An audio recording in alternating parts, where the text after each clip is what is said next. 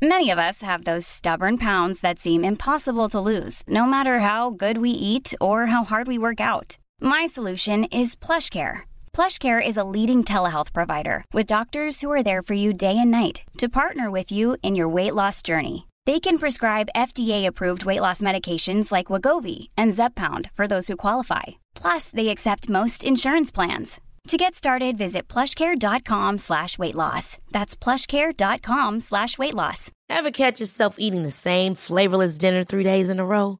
Dreaming of something better? Well, HelloFresh is your guilt-free dream come true, baby. It's me, Keke Palmer.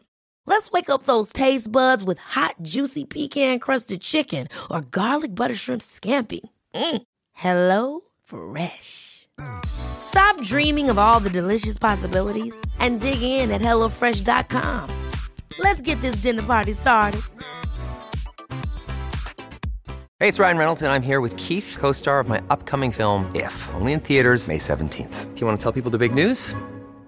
All right, I'll do. Sign up now and you'll get unlimited for $15 a month in six months of Paramount Plus Essential Plan on us. Mintmobile.com slash switch. Upfront payment of $45 equivalent to $15 per month. Unlimited over 40 gigabytes per month. Face lower speeds. Videos at 480p. Active Mint customers by 531.24 get six months of Paramount Plus Essential Plan. Auto renews after six months. Offer ends May 31st, 2024. Separate Paramount Plus registration required. Terms and conditions apply if rated PG.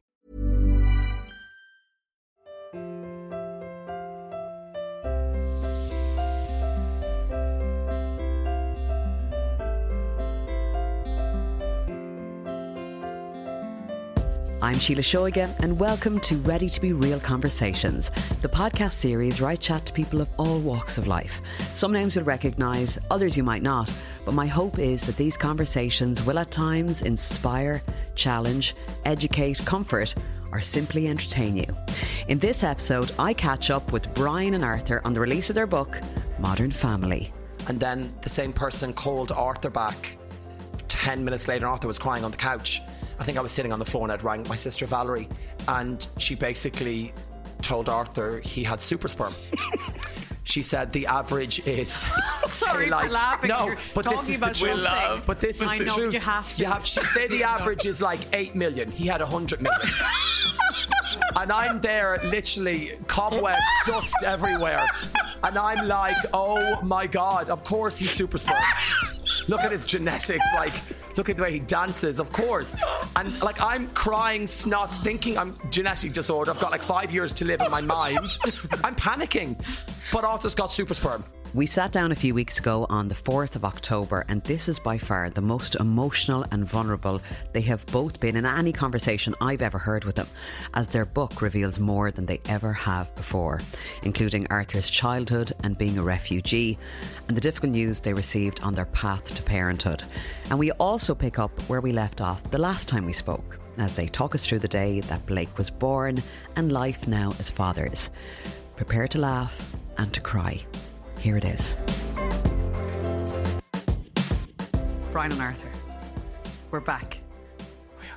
The trilogy. I know. The trilogy, the third act. Yet the final act, some would say. Yes. Yeah, well, sure, well for maybe for this. Yes. Season, This season space. finale for yeah. But- Yes. oh, I'm gonna miss you, Sheila. Well, I mean, we shouldn't say never say No, never. Never say Never. never. No. Because when I leave Arthur and remarry, Listen, I'll have to come back and talk to you about my new life, Well, starting no. again at we 50. need to finish like you know when you're watching a movie and there's an open door, something can happen. So that's how we're living. it's Ah. never say never. You're right. Yes. But congrats on the book. Thank you. Thank you. This is a very exciting time. So let's give it the title. It's Modern Family, Births, Marriages, Deaths, and everything in between. And you don't hold back. No. No.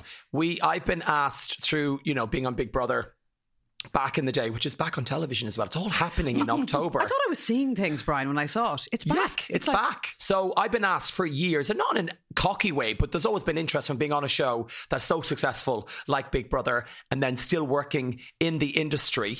So I've always asked, and I've always, I'm too young, I'm too young. At 25, how do you write an autobiography Yeah. when you're single? And I always wanted to get married and have children.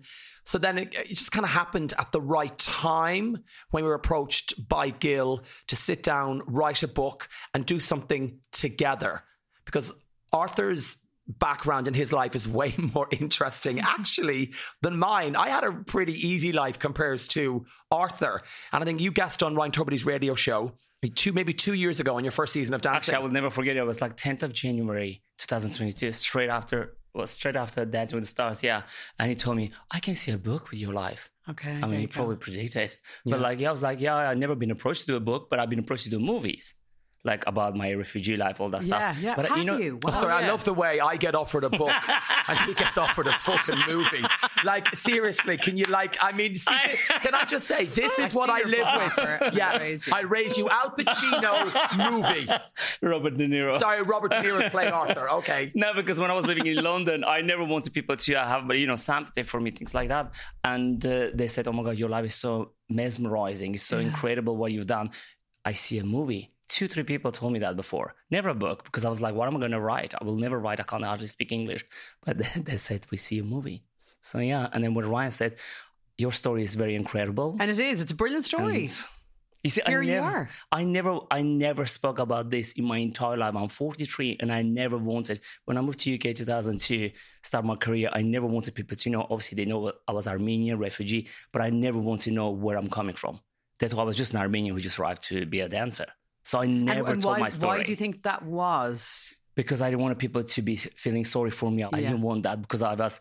I left everything behind, and I want to have like my own wings to fly. Do you know what I mean? That's- and, and your vibe anyway is the opposite of being a victim. You're No. just all about positivity and embracing since day one, yeah. Okay, so yeah, because I know people who love you guys, and you've got so many fans, myself included, have and especially fans this this particular podcast might have heard previous chats Yeah. that we've had, and we've kind of done elements of your backstory, but we ha- but then in another way we haven't. So I kind of see our chat as a follow on from the last chat, which was like early last summer. You were in the third trimester, and I kind of want to kind of really chat about you know, Blake being in the world, she's one now and she's absolutely divine.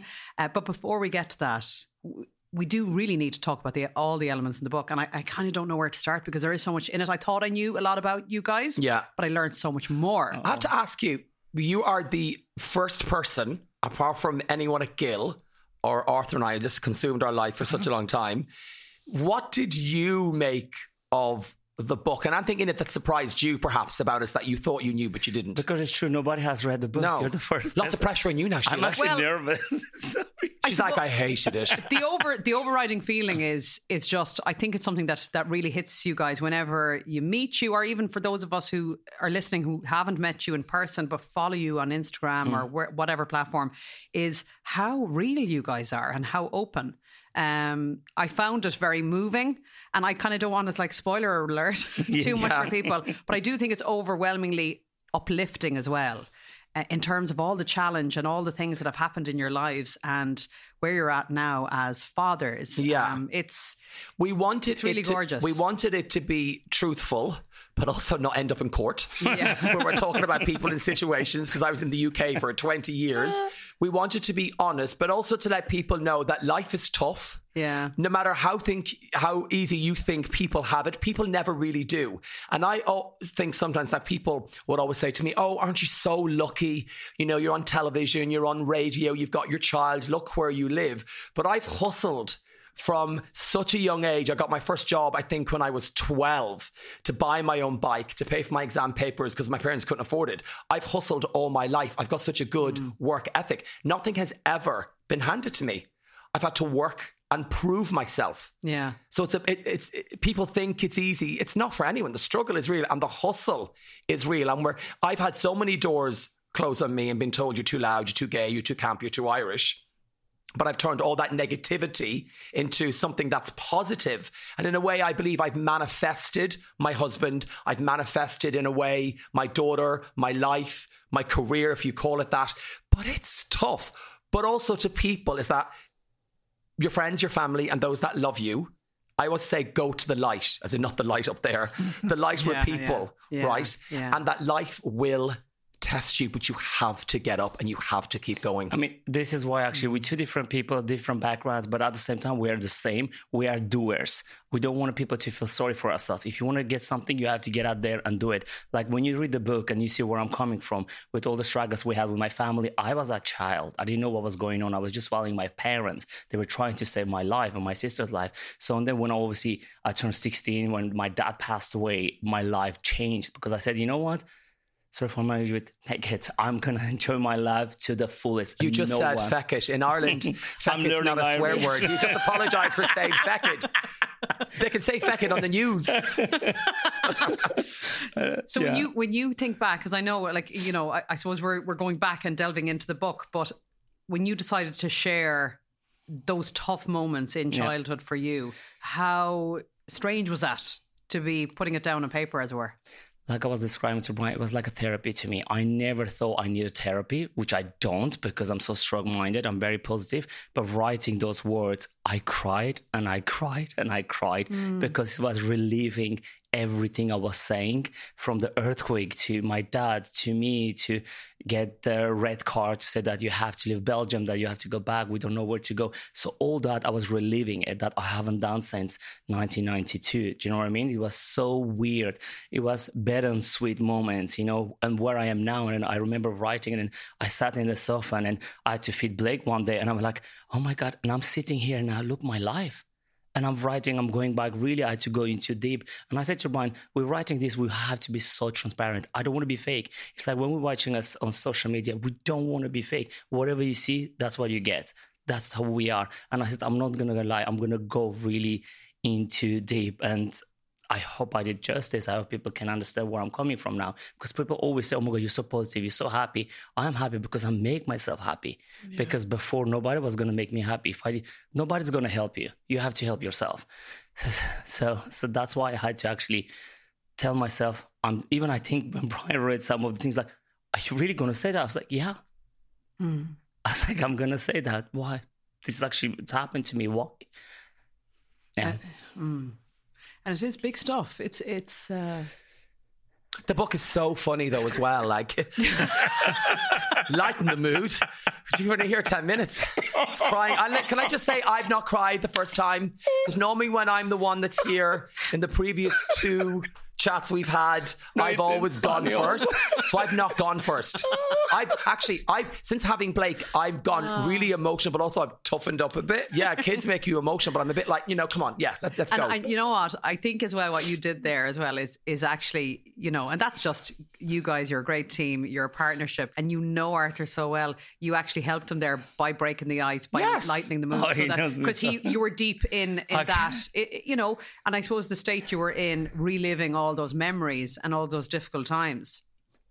And I don't want you to have to, you know, rehash all of that now because it'll for those who want and they will, they'll go out and buy the book. The book is is available now, and you can you can absorb all of the truth telling that you, that you're going through. Um, It just also when, when I was writing, I was like, I was saying to Brian, I want also people to get inspired. What's happened to me, it can happen to anybody. Nobody's safe in life, you know. So if I did it, you can do it too. So I was like, it's like a positive way. Also, I want to tell my story, so they know they've seen me now. They're not watching the, uh, you know, Arthur on Dancing with Stars. Oh, he's happy, uh, all glitter and glam. No, uh, look where I'm coming from. If I've done that, you can do it. And don't feel sorry for yourself. Just get out there and do it. Because trust me, no one will help you. You have to do yours- yourself. So that's why I was like, I'm gonna go full out, hundred billion percent. It was hard. I'm not gonna lie, Sheila. It was hard, but uh, yeah, yeah, well done. we did it. Well done. And it's something you. It's interesting you used the word safety because that's something that you guys had said in previous conversations we had, and how important that was in your relationship. Oh yeah. That you have a feeling of safety together. And I think for any good partnership, that is what we want. I mean, we need all the other stuff. We need the chemistry. We need the fun. We need all that stuff. But you also need to feel like that other person has your back and that you're safe together. Oh, I'm absolutely like like you said earlier. He has my back. He knows me so. I think he knows me better than I know him, and I know myself. He knows when he has to help me. He knows when to step in. He knows what to do for me. Yeah. So uh, this is the best partnership with him, and like I'm so glad. Yes, everybody knows we split up for five years. Yeah, we did. and I don't want to ruin it for people, but he dumped me via text. so now you've opened that door, Sheila. I, Forget illegal immigrant, the war, the earthquake. Who gives a fuck? He dumped me via text. I mean, that's the crux. Oh, this this book is about revenge. But that was reality. That's life. And, and all the times you tried, you tried, tried. And I, yeah, and like there's when I was uh, doing the book and reliving the moment we got engaged. There's a there's a funny thing, you know, where yeah, that happens, and I was like, when I put that in, where I got engaged, and I remember looking in the mirror and giving myself a thumbs up, Ah. going, yeah, Oh, you you're- got it. you're such a weirdo. No, but it's like, yes, yes, my I have got this. I am getting married. And I've always said to plan A. I didn't have to go to plan B, plan C, plan D.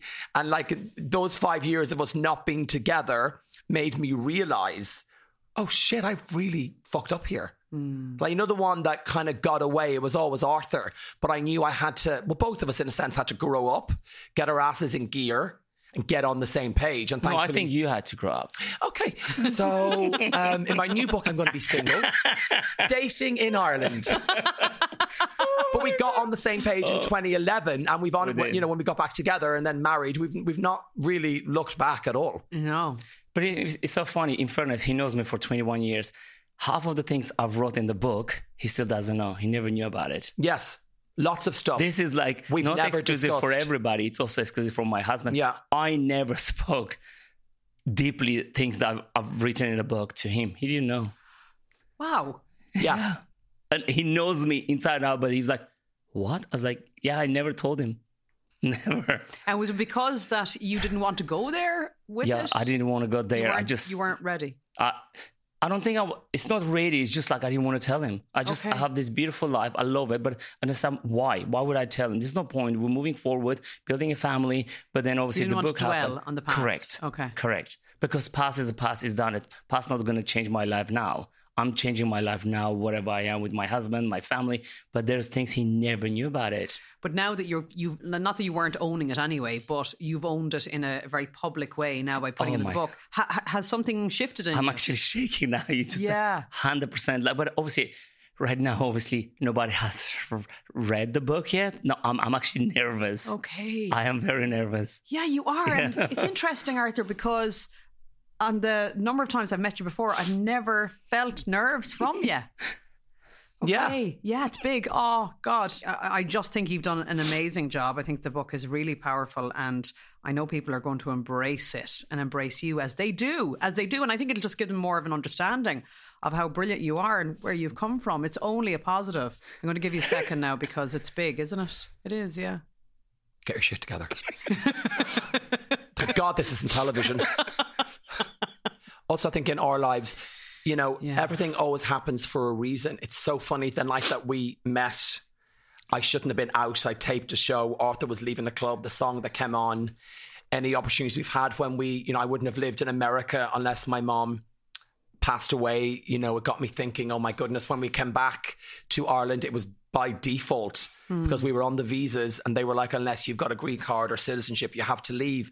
Us being in Ireland, you know, Aoife leaving London, coming back to Ireland, the surrogacy, the work that we do, you know, our jobs, everything kind of always happens for a reason for us. So I feel like it is quite powerful with the story with Armenia and what's happening, hmm. you know, and and Arthur and the book. It's you know, it, it's just one of those things that everything kind of happens for us all at once. Yeah, yeah, yeah, yeah. It does seem It's so, like we doesn't get a resolve with something, but then another door opens and it's like another challenge. Yeah. I feel like in our lives, in our relationship, we're always on to the next thing. Hmm. You know, we're both in our 40s now.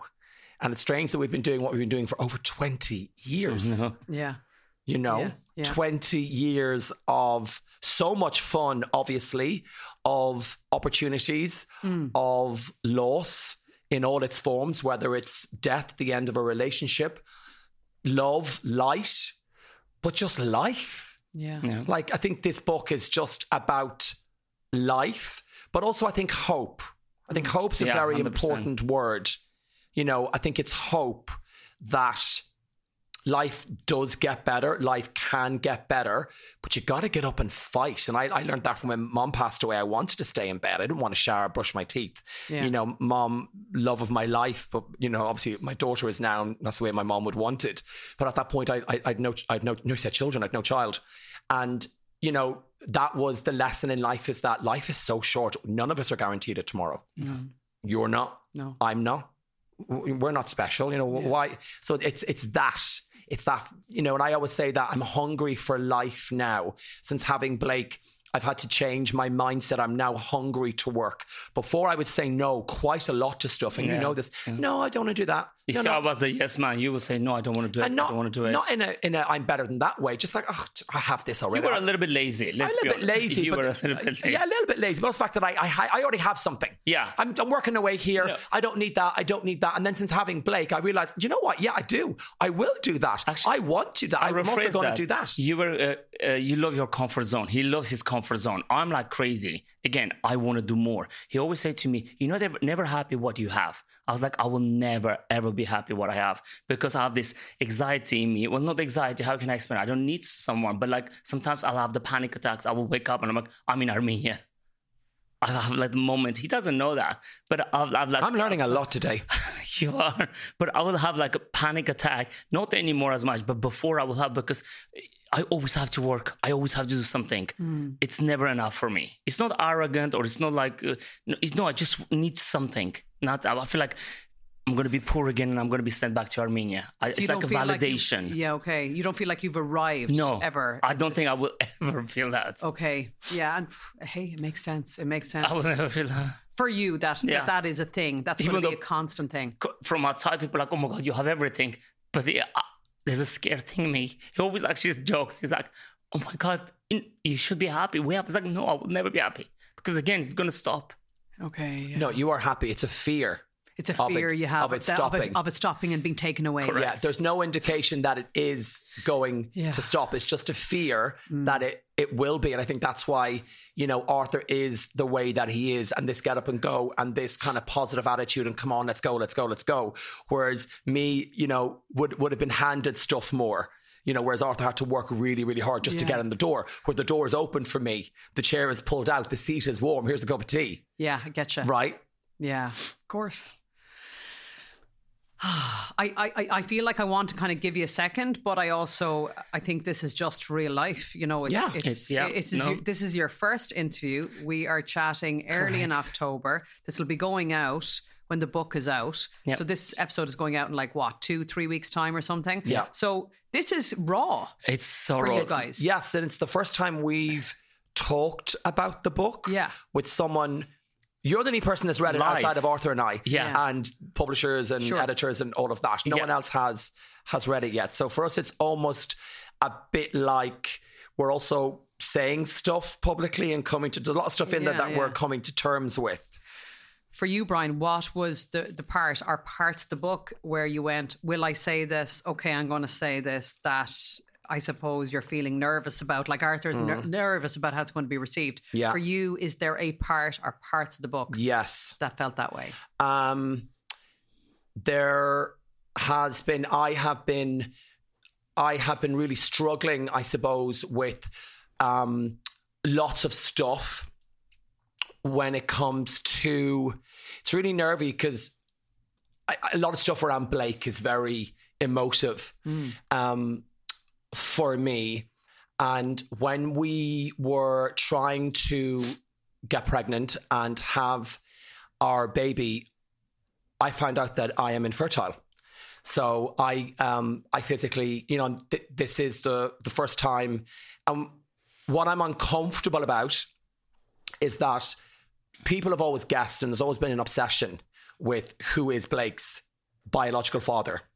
And I knew going in to this that I I can't have children. And I always felt shame attached to that. I felt embarrassed. I'm mortified about the fact that I can't have children, but yet I have a child Yeah. that I'm obsessed with and that I love. And we've always we've always added humor, I suppose. And you know, the day that we had to give samples, it feels like it was such a long time ago, and I, I go into it in great detail. Um, and you know, we were given the samples, and it's it's I, I felt slightly humiliated when you're giving the sample, and is weird. It is weird. And then we were offered to go into a room and do it in a clinic in Dublin. I said, I am not, for want of a better word, masturbating in a clinic in Dublin. Not going to happen. And it was during the pandemic. Yeah. And I remember Arthur took the two vials. Um, um, of semen off, and we were leaving our jurisdiction to go. And I said, "If a Garda Síochána stops you, you hand him, you hand him this semen, and you say, my husband and I are trying to have a child, Oh and the semen needs to be a certain temperature." And you were delaying it because it was so important. And we got um, we got a call back. And it was the clinic, and basically just saying to me that um, I was completely infertile, and there there there was nothing um, in it, and they actually thought it was something quite serious, a genetic disorder, um, which really worried us. And I was I was so I, I don't know in, in that moment it feels like such a long time ago and but I've never spoken about it before only to my friends and my family and I thought oh shit like But do you think did destroy you, really. yeah because Like, I thought I'm, I'm I, literally- like I'm never I'm never we're never going to have a, ch- a child and then we the fo- started really crying. Like literally, I can't believe they were saying that. I saw him; he literally was collapsing. He's like, I can't believe I can't have a child. and then it, was, the horrible. genetic disorder that That was the even the that was the, the big worries. There's obviously something at play here.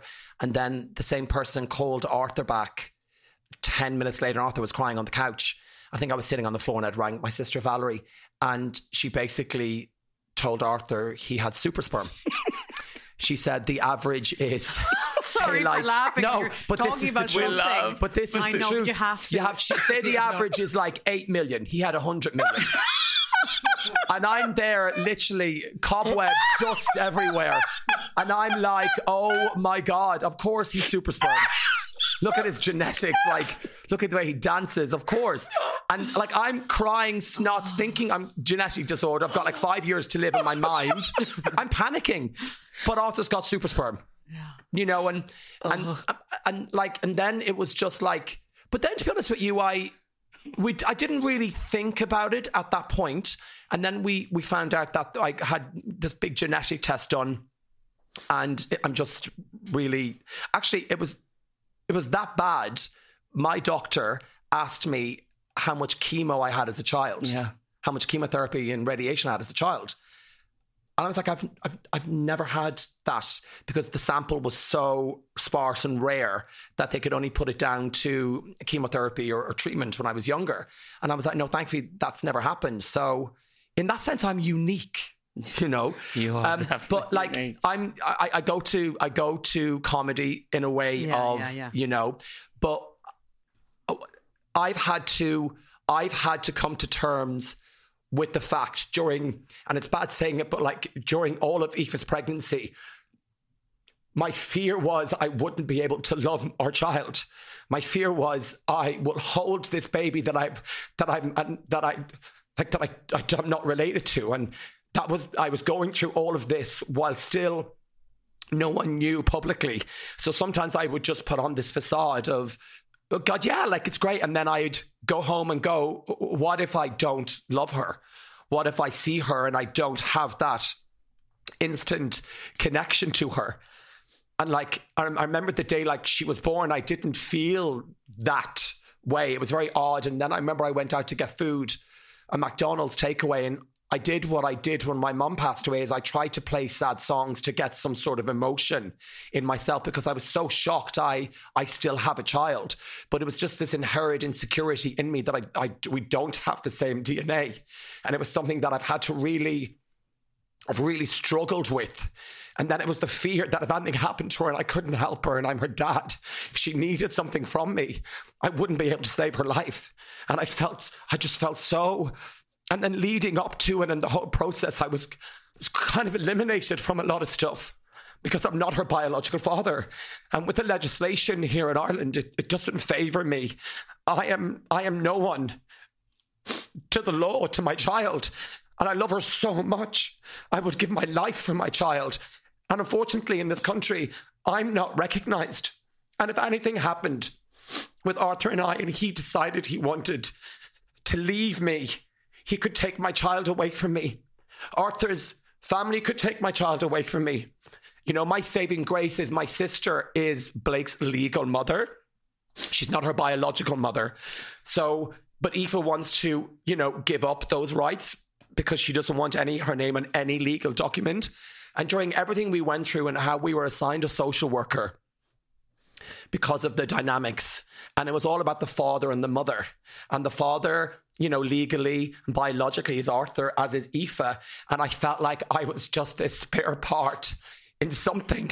And it was uh, like every day that I look at her, and I've really had to struggle with everyone telling me constantly how she looks like Arthur. Every day, every day. And people, you know, people say that to people all the time you know men and women and obviously our circumstances is different and she's so like arthur and arthur's family but in a sense arthur's genes i think would have been stronger but it's just this thing of some days i look at her and i think she looks like me oh, and we have the same hair of you now. and i also feel a bit as like arthur and i don't want pity we don't want anything mm. from anyone. I don't want anyone to feel sorry for me because I have a child. And our, we, when we went on the late late with Aoife and we chatted, and Blake obviously cried, and I held her and she stopped. Yeah. And I said to Ryan, and it's funny now, and I said, We've never disclosed Blake's biological father, uh, you know, because we're both her parents. Sure. You know, it kind of it means nothing. And at that point, Blake was sitting on Arthur's lap, and the camera panned to Arthur, and then Blake. And it was someone that messaged on social media, and it was actually very funny. And they said, "Listen, we don't need to know. That's their business. But for fuck's sake, she's the image of Arthur." And it kind of took the sting out of it, okay. you know, a little Yeah, bit. yeah, and that's you know using humor. And the thing is, I don't want to talk about my infertility. I don't want to talk. It's not about me. I am uncomfortable, obviously, about it. And I, I some of our friends do not know that I'm infertile. Yeah. So people will be hearing this for the first time on the 27th when this episode airs. I plan on talking probably about two, twice. I think I'll I'll, I'll mention it. You know, because it's something think that I'm still coming to terms with. Really, if I'm being honest with you, I'm still not.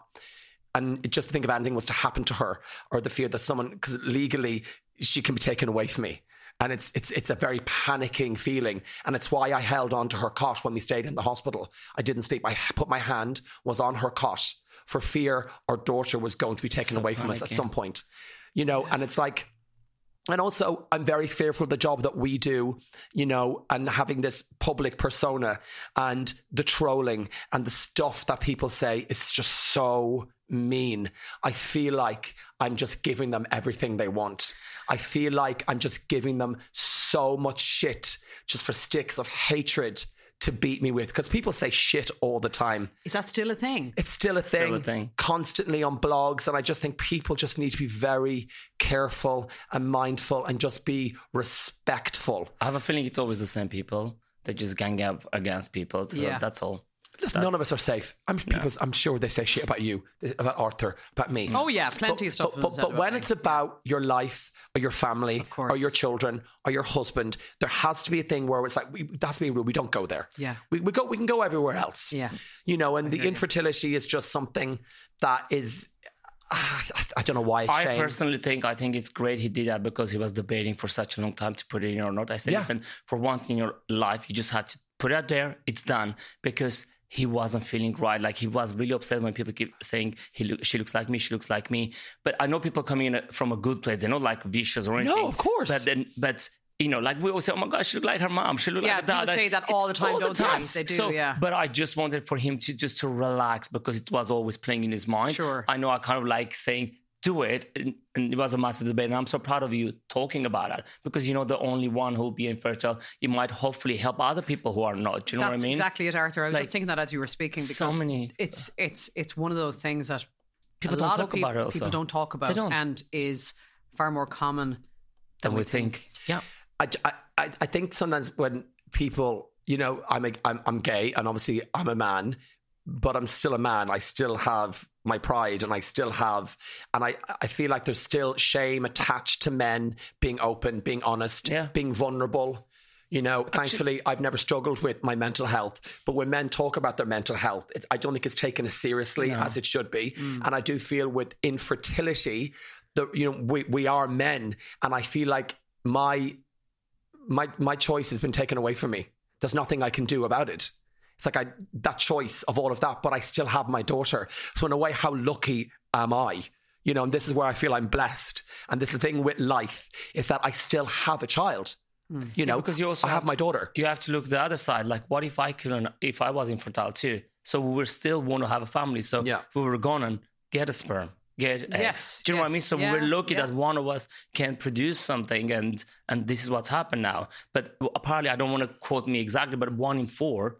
They're infertile. Mm. One in four men That are seems quite high. It is very high, and people don't talk about it. They so don't that's talk why about it. They don't I talk am, about it. It's hard, but I'm so proud of you that you actually came out and say that. And like, in, mm. like you're the first person I've, you know, physically said this to. So there's, I feel a bit kind of when I walked through the door, I was a bit like, oh shit, I'm gonna have to say it Yeah. because I feel like we want to be very, very honest. And I suppose in the book I go into it in probably more detail in what it was, but I don't know why. It's just like it's just one of the. I think it's something I will always, something I will always think about and always wonder. It's funny. Maybe it's an insecurity, or maybe I just need more time because we then we're having a baby and then we got caught up in you know everything and And sure, Yeah. you're still only like Blake is only just just turned- just Yeah. one. turned one, one. Yes. so you're still early days of, of parenthood as well. And there's a lot you've had a lot happen in th- in that time since we spoke last, where you know you, you became parents and then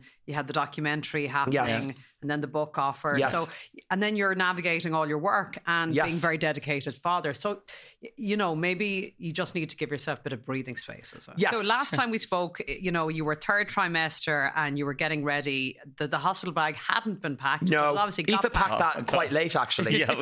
For one job she had to do. For one thing.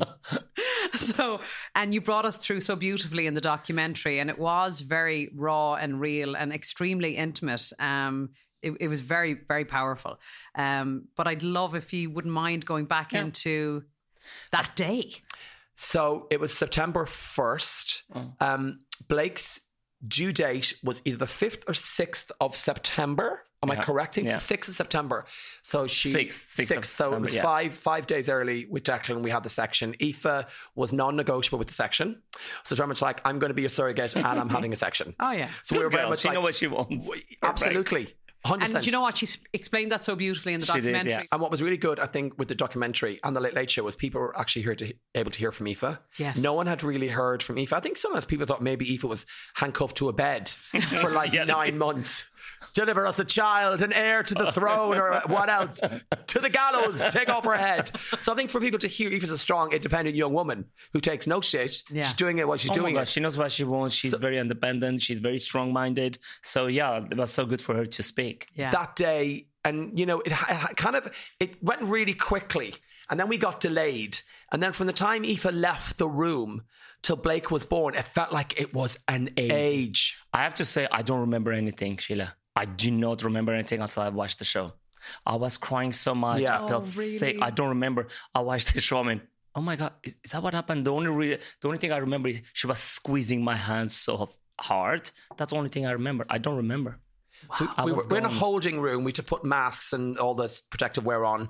And then we went into the the theater. Aoife had been was was done. She the epidural all everything was perfect. And I was beside her head and Arthur was beside me. There were so many people So in the room. people. I thought we like there was like eight nine people in the room. And then obviously the crew were there. Um, and it was always Aoife's decision if she wanted the birth filmed or not. That was Aoife's call. Yeah. that was nothing to do with us. It's Aoife's body. if you want to have this you know on television and they said we'll stay a certain way and then we were all just I think a bit in shock that this was actually happening. Happening. It was almost like that day was the day where we went, this is real. Like we're going to leave here with a baby. Yeah. It was the it was like it was very odd a realization, almost like you were watching someone else. I I felt like I was standing there, watching these people do this. yeah It was very funny. And then Blake, Declan said, our consultant said, Oh, I've someone here that wants to meet you. And I went, Oh, for fuck's sake, not in the middle of a section.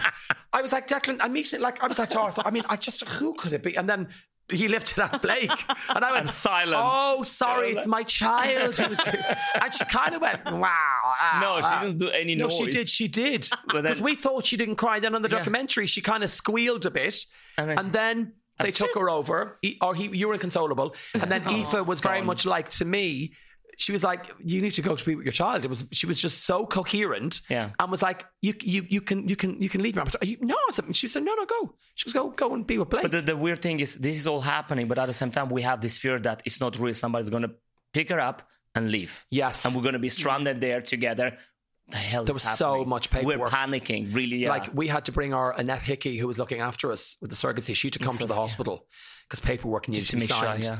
by Aoife, and they were a bit like, well, no, she can sign it in a Like day or right two. afterwards. Right afterwards. Aoife was insistent it was right afterwards. Okay. Because how it stood, if anything happened to Blake or Blake needed medical attention, Aoife had priority over Yeah. us. So Chad And just signed to. Aoife was like, I do not want to make any medical decisions No. for my niece.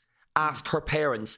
And I think they wanted to give Aoife a day or two to think it over. And we were like, no. No. So Annette came in, Aoife signed only paperwork that allowed us to have a say. Yeah. Still didn't give us carte blanche to be able to do anything. Hmm. Aoife would also be taken into just in case something happened with Blake, we have the authority to say something. Yeah. If not, Blake was but it number was one. would be Aoife's decision. Yeah, exactly. So then Aoife, then I said to one of the girls, I said, "Oh," and she was like, "I was like, well, can I hold her?"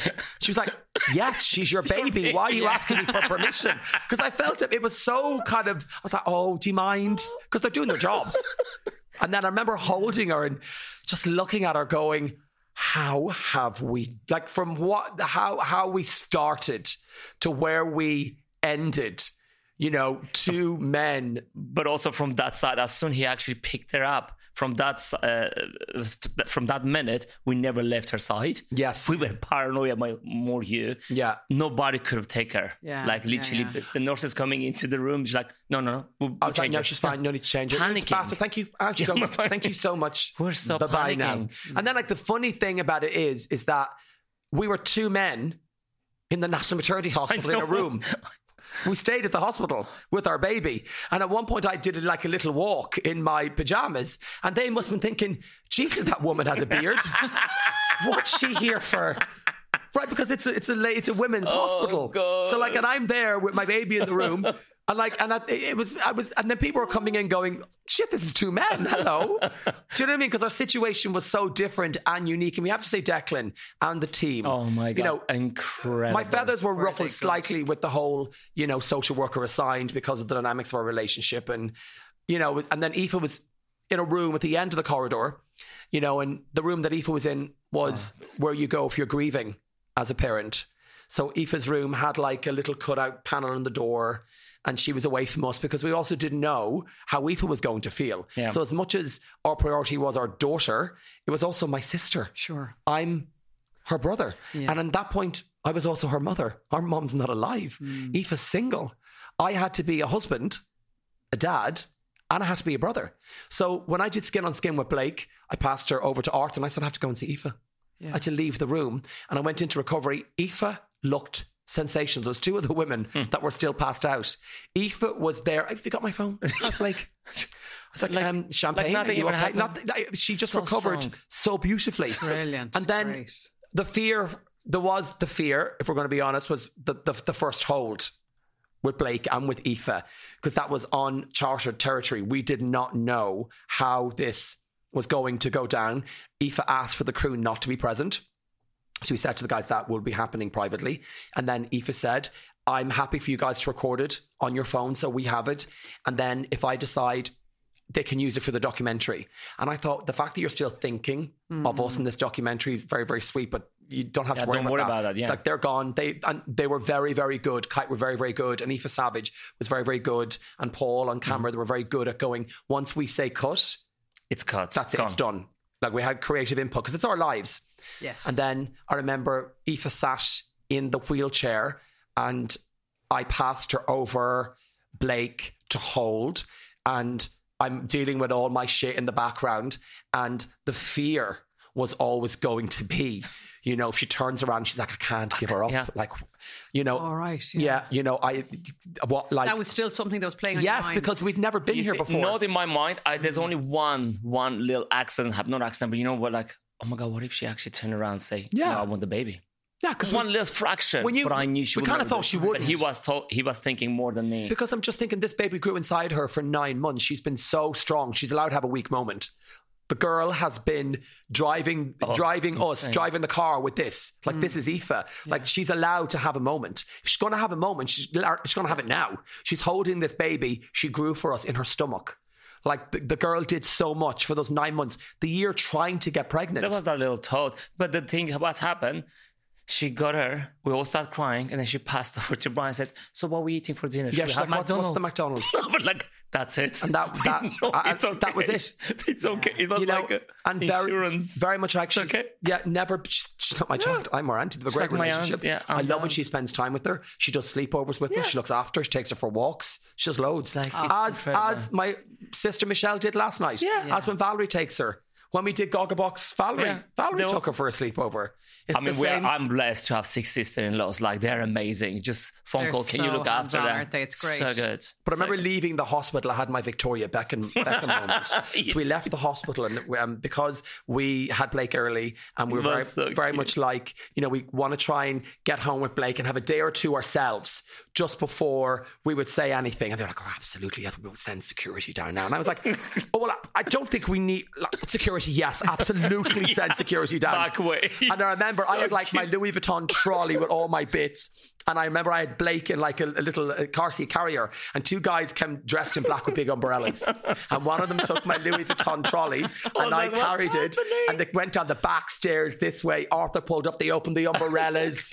I was like, please, privacy at this moment. And it was that moment of, again, humor. Oh, Yeah. we were laughing. we were leaving Aoife, and that was the hardest Oh. thing. I showered Aoife the day after she mm. had Blake, and as a man, even as a gay man, Your the sister. female body. Let me just tell you, is incredible. And the naivety of me thinking when you have a section, but sure, it's done. Everything's fixed. Everything. No, it's not. Like I, I couldn't believe showering her and, and just all of that and her the scarring on her stomach from a section. I couldn't believe. And it was she cried, I cried. I she hugged me. She was naked. I was drenched afterwards, and we just laughed. Oh, but how amazing that you know I was able to shower her and help her. Yeah. So when we left the hospital, that's when we we, we did leave the hospital, and we, we we did think for a second, what have we done to Aoife? We've now left her in this hospital. We were crying in the car actually, leaving yeah, her. and we, we had our child in the back who was asleep. And Eve was upstairs. But all Aoife was alone. upstairs, and we left her, and we pulled the car over. And people actually remember people beeping at us and waving People at us. being up, Yeah. I'm like, hi. because even not, without even maybe realizing they're leaving the hospital, they have their baby, Yeah.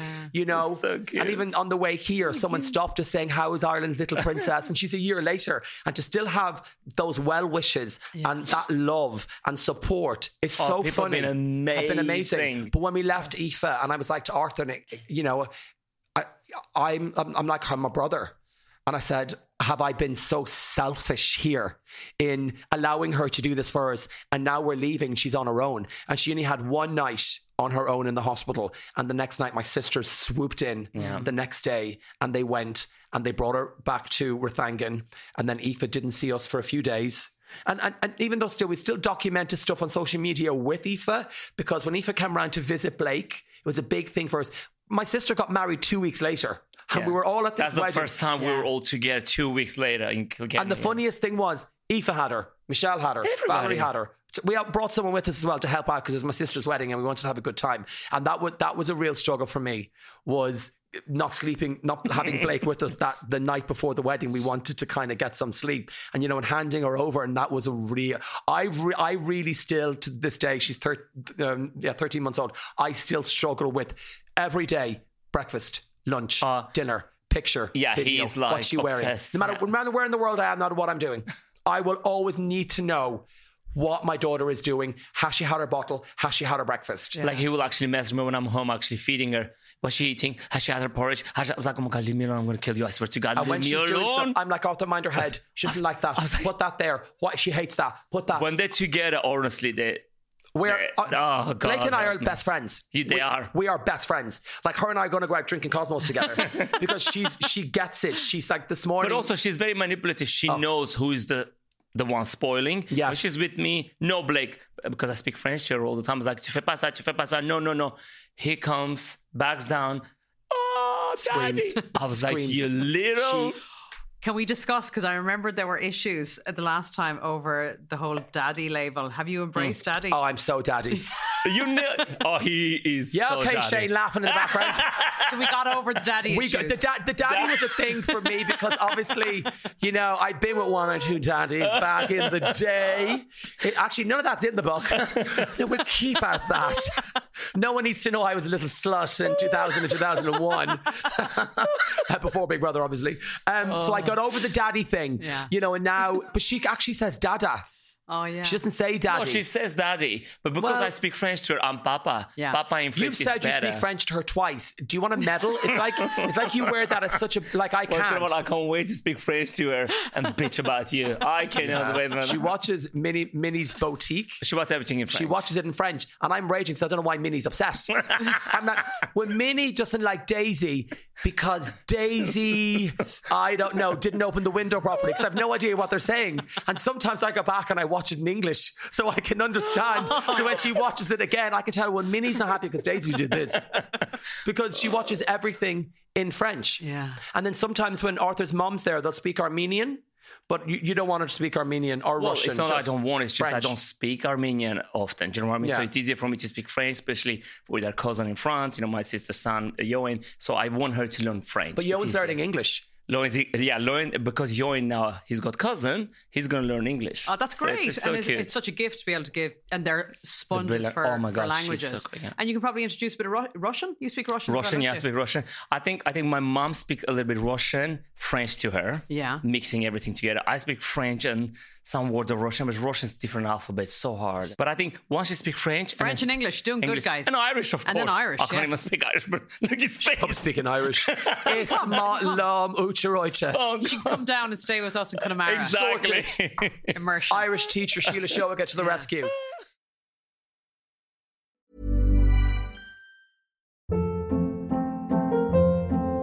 Hold up. What was that? Boring. No flavor. That was as bad as those leftovers you ate all week. Keke Palmer here, and it's time to say hello to something fresh and guilt-free. Hello Fresh. Jazz up dinner with pecan-crusted chicken or garlic butter shrimp scampi. Now that's music to my mouth. Hello Fresh. Let's get this dinner party started. Discover all the delicious possibilities at hellofresh.com.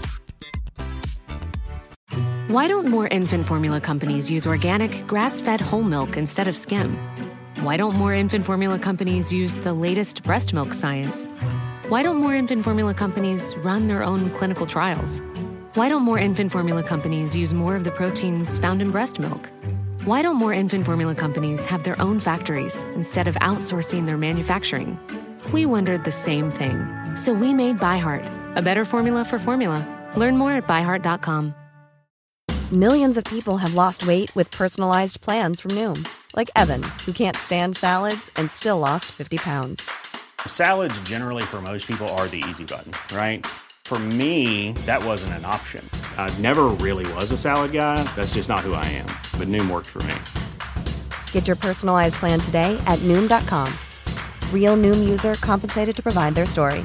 In four weeks, the typical Noom user can expect to lose one to two pounds per week. Individual results may vary. Can I talk about skin to skin? Because Yes. I, so, you know, we have two kids and I feel like the newborn stage went by in a blur with Cathal. Whereas I suppose knowing that we were very lucky to, because I had two miscarriages and then we got mm-hmm. pregnant with Cleana, I felt like I really wanted to drink up the newborn stage. So I did. And I will never regret the many hours I spent just holding her. Yeah. Skin to skin is powerful, isn't it? I did the skin to skin first. And we jokingly say, because I did the skin on skin first, that we we, we do say that maybe that's why I am the favorite. Because That's what we do. We, we do because it Because he was the first one I was the her. first one that did skin on skin with her. It was very important for me, especially with my insecurities, that I felt like, okay, if I'm going to get in with this now, I, I need to get first go. In fairness, I will give you that. When she's unsettled, he is the one. Yes. He is. He will pick her up. gone. Yeah, I'm very good at interesting. very Like good at literally soothing her. click, gone. And no matter what age she is, I think I'll always hold her like a baby and rock her. It'll take time with me, but with him, go, I don't know why. And is it because I mean, I, but watching both of you and your stories, it looks like you're you're nailing it. But um, it's because you've had a lot of experience with small. Yes, I mean, before. uh, yeah, and also, also, I kind of her. She's her humor and her personality is very much like me. In the oh, fact, when she's God over it, she's over all. it, and she's very like me, like that. Okay. She's she's no patience. No. She is. And that's one thing we're You trying see, to it learn. doesn't her. matter DNA, Sheila. It's Yeah. how you're raising your We're child. trying to learn She's her. dowling. I She, swear she also has the side eye, which is so me, and she has the "oh, get out of my face" thing. She has all that going on. So when I say her and I are like best friends, we're like the same person. Yeah. So I think when she's You in are. that moment, she looks at me going, "You get it." Like you get it, you've been here. So I'm, and also I'm like, come on, like sort your shit out. So it's a bit of rock But and also, a bit let's of all not of forget, that. you're spoiling it a lot. No, I do spoil it a little that. bit. But Skin on Skin was was so unique. And what you're saying there about Cathal and all of that, I feel like we I was so anxious when she was born to keep her alive. yes, I w- keep her and fear of her being taken away, and I think a lot of that from losing my mom. You know, I- there's there's, there's a lot of trauma I mm. think that happens, and almost like we've been so lucky. You know, the first time we tried, we'd we'd, we'd lost um, before. You know, the embryos that split, and that just didn't wasn't viable, and that all went. And then Aoife, you know, the one embryo left, you get pregnant for the first round, the first embryo transfer, and I kept thinking at any point she's, she's going to be taken away from us. She's going to keep her alive, keep her alive, keep her alive. So I even when Blake slept, Blake's only ever had one nighttime feed, and she dropped them at like four months old. one one well feed during the night. Guys. no, I'm no. She's never been sick. Like, as in, she's when been incredible. like it's That's crazy. amazing. I know we'd feed her at 11 or 12 and she'd go to four, half four. We'd then Feed. feed her, she'd go down, Done. seven or eight, and her and I would get back in bed and we'd be in bed till 11, half 11. So I feel a bit like I couldn't sit, on. is she okay? And then remember one time we fed her at 12 and she went to half past six. She was no more than two weeks old. Yeah. And I said to Arthur, oh my God, I fell asleep. You have to go to the cot. Just a real irrational fear. You didn't want to let it go. I You didn't want to couldn't. So I feel, I mean, but also, do you know what? It's just it's the same type of, of fear that all new parents have. Yes. They just want to keep, yeah. Yeah, we do go to these. I, Yeah. rem- I, rem- I remember early doors like with Cathal and. It, we were combination feeding because breastfeeding wasn't really working for me. Um, and also a lot of pressure with that as well Yeah. with breastfeeding and we got some shit on Yeah. social because our child was being bottle fed i'm like bottle fed we're two fucking men yeah. What do you want me like to do? can, she can latch on here but nothing's going to happen like calm the fuck down yeah, yeah. breast is best yes i'm sure it is but that's just that, can, that cannot happen here and then they were like get Aoife and I went, ah, No, now here. let's you're, not cross- You're I know. pushing an agenda. Let's not cross the line here. Right? And that's the thing with social media sometimes. It's like you can cross a line that's completely inappropriate. Mm. Yeah, yeah, Aoife yeah. does not need to breastfeed her niece. Yeah. We're good. Yeah, yeah. Wow, wow. Yes. I believe that was said to you. Yes. Well, I remember being told, like, 'cause I was trying to, we were trying to do a bit of both and it wasn't really working and I was crying and it was just feeling like a failure and all this kind of stuff that happens, right? And then we were told the amounts that you would give in the formula. So we were following the thing and then, she, you know, he, it was Carl, was still crying and ringing, ringing the Coombs saying, hi, um, you know, he's crying. He said, "How- much did he had? Uh, X amount. He's probably just hungry. Just give Oh more. my God. Give him more. Feed your own And we baby. we felt like the biggest, biggest Egypt. Fools. and we were following the instruction, we thought. We were doing right. But you know what I mean? I'm just saying these are the normal things because you're also doing, it's all new ground. Yeah. and I remember ground. there was this thing we got, and it was keep a track of your baby feeding. And I said, absolutely. I'm going to keep a track of everything. And I remember I was like, okay, so this is 4.30 a.m. We She had- never done that. She had three ounces. I did it one time. Yeah. The rest I was like, oh my God, Arthur, where's the bottle? This is why when people, Jesus Christ, what time is it? This is why when people say, "Oh, what advice would you give?" You You know, I'm going and have. I was like, "You can't. I can't give any advice. No. Every parent, every kid is different. We're blessed with Blake. We got a good You know baby. those baby, gro- babe, what do you call when you put on your shoulder when they get sick? We have tons on them. Oh, yeah, yeah, Never yeah. use them. Yeah, yeah, She- yeah. How can I give an advice to someone that has two very different babies? We're saying 13 months old. She's been physically nauseous less than five times. Yeah. She's never been ill. She. Touch wood, stop Fantastic. No, what I'm telling you, Touch wood, touch wood. colic, no. Jaundice, No, no. I know. Reflux, no. there has been. She has taught us how to be parents. Yeah. I, she, I said to Arthur, my mom has had some hand because our friends wanted me to have a demon child that did not sleep. They wanted Go on. me to be like, oh, you look tired. Not a facial this week. And Blake No, is but I a- have to say, fuck reason- you to all of them because the I'm reason- still having my facials and I'm not tired because she genuinely she goes down now for between 12 to 14 hours. The only reason he didn't sleep in the beginning, like with the first Fear. three, four, fear. But I said to myself, I'm not going to do that. I'm a different parent. I was like, I'm going to sleep because I can't be standing all night seeing if Yeah, she's and it's funny breathing when she cries now in the nursery, you still sleep. Isn't it funny how I'm always the first one up, even though I've got a daily radio show? It's funny. do you that. want a medal? Do you want a medal for speaking French? Yes, please. yes, please. S'il vous plaît, actually. but also, when it comes to parenting, I always thought ah. people thought, oh, two men at it now. Well, what would they do that's so different? Well, there's nothing you do. Nothing. Your job is to feed your child, clean them, and keep them alive, as any parent on. does. Yes. There's no our our parenting is no more unique to yours No. and your husband. No. We just happen to be two men doing it. Yeah. It's fundamentally the exact same thing. Mm. That's Nothing it. is different. Yeah. No. It- But uh, it's insane to be doing it because uh, I feel at 45, but I couldn't have done this at 25. I was too selfish. I couldn't have done this at 35. I was way too selfish. Even I'm going to say 40. I was way too selfish. Yeah, but then if you had it, you would have been fine. Yeah, you would have adapted. I, I, you know when Yes. people say there's no right timing? There is no I right don't believe in that. There's always time. If you No. really want to make it happen, you know, yeah, you but can. there's never a right time. You can try, try, try. Yeah, it's- but it'll happen when it's going to happen. exactly. Yeah. so the last um the last few times we spoke, there was always a sense from me that, you know, while you were looking forward to becoming parents, that it wasn't necessarily going to always be just one child. Are we still on a maybe more children buzz? As I always been loud about this, I always wanted more kids. Always. I always I say think you said three always boys. three. Three boys. I, in my head, well, actually, Sheila. Blake, I keep laughing. Blake is not girly girl. Blake No, is like she's I said, she could be the next Irish Katie Tyler. She's so blah. Who's Katie Tyler? Katie Taylor. Taylor. Katie, we know you're listening. Je suis désolé.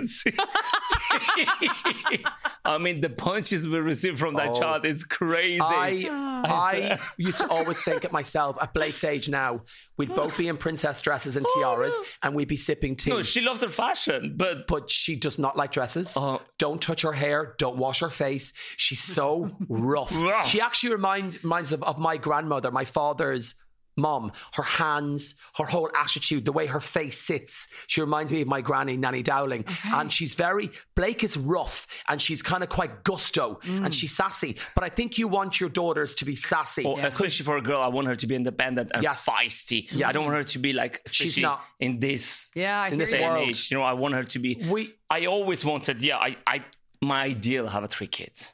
I don't know why I always wanted. So I, I I would always say that.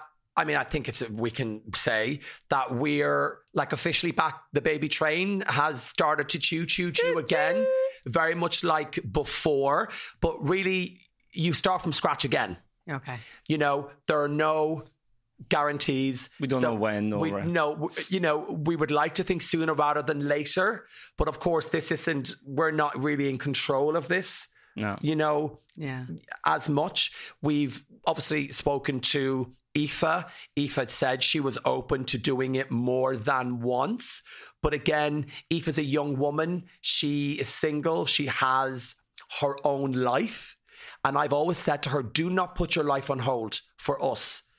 No, I want more for you. Yeah, You know, I want you to have your life. I want Aoife to get married and potentially have our own children. She's not sure she wants to have kids. But she said, "Don't worry about me." Actually, like Yeah. I know what I'm doing, so it's so good because she's her own person. Yeah. she's not forced, or she. of We're course always talking to her, No. so And she knows what. we would like Blake to have a sibling or siblings. You know, that would be amazing. I think the reason also because we're not young. I'm on 43. He's gonna be 28.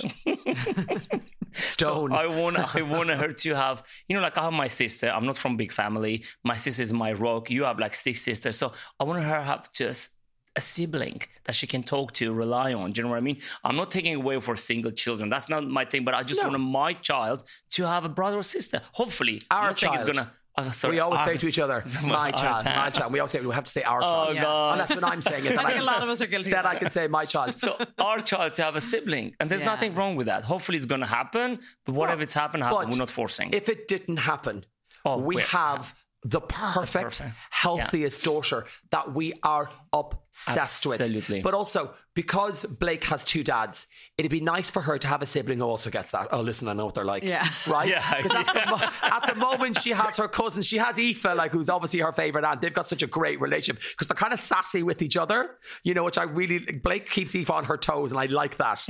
Um, and also, when Blake gets older, Aoife can talk to her about growing in her belly and pregnancy and all of that stuff that we don't know. And if you went down, you know, surrogate route and your surrogate's in a different country, you don't have that. And we have the videos, the pictures. We have Blake's birth recorded. Yeah. The, whole pregnancy. But for Blake to have a sibling that goes, oh, I know when he gets like this after the champagne, oh, let's go and watch Peppa Pig or something. Or no, No, to be in good. Good school to and to, to get it to have two dads. It's still a unique situation to to kind of have two dads. And maybe when, you know, we've enrolled Blake in preschool already. And that, uh, the thought of her going to school in two years, I, just- I just don't know if I'm ready. I know. It's the I don't think we're ever ready for these no, milestones. it's the how do you let go? It's uh, hey, it ain't easy, but it's it's exciting the- and the worry? It's, all part.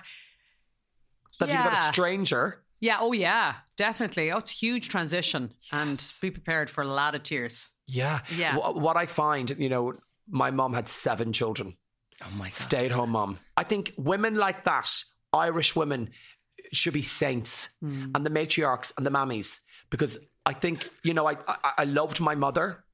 Now that I have a child, I go, Jesus Christ, she's a saint. She did it seven times. And when Blake was born, So true, isn't it? It When- gives you a newfound respect and Yes. understanding, doesn't it? Yes, Yeah. seven. When Blake was born and we FaceTimed Arthur's mum, and that was on the documentary, and my heart sank Mm. because the one person I wanted to FaceTime was my mother, and I couldn't. And it was a real moment of such joy and then such loss. And when Blake went for her first vaccines, mm. I had all this emotion. Arthur's mom had flown in to meet Blake in October, and she'd obviously not seen Blake. It was all just on FaceTime, and I brought her in, and Maria was obsessed. Actually, they're quite they're quite similar the, the way, and Maria is very good at calming her down as well.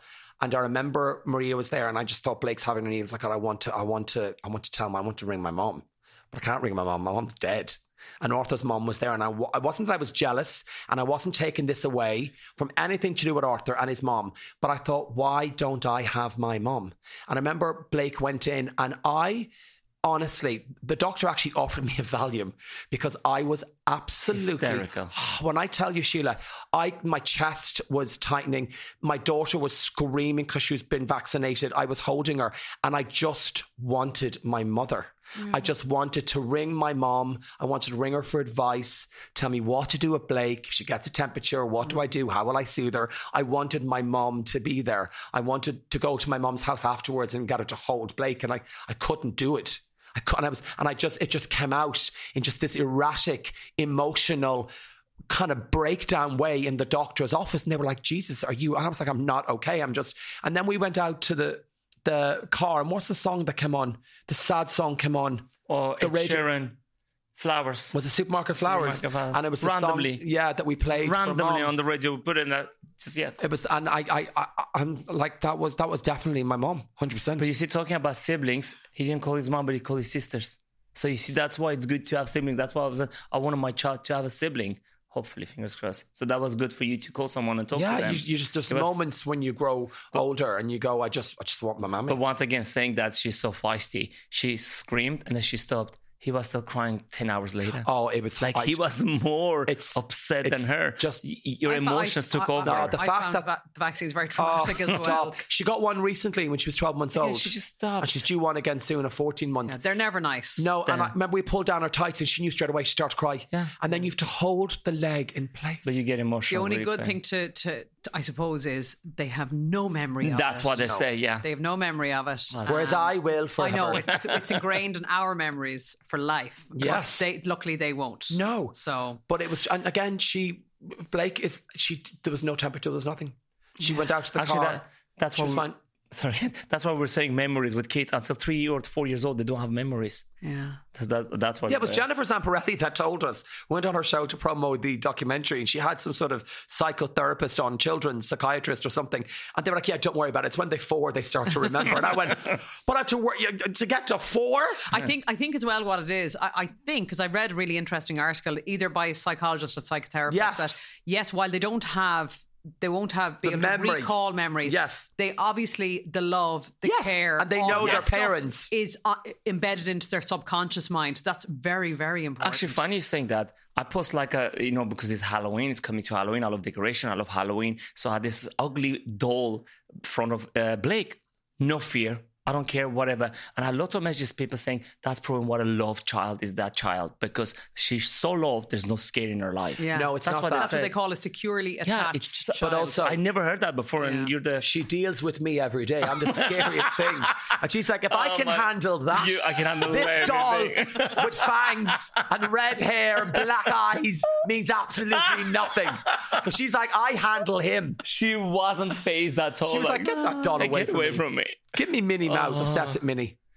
Minnie, Minnie, Minnie. And she's saying a lot of words now, or just a few? She's. I feel like she's I'm talking a trying to different remember at a year old. Are they saying Dada.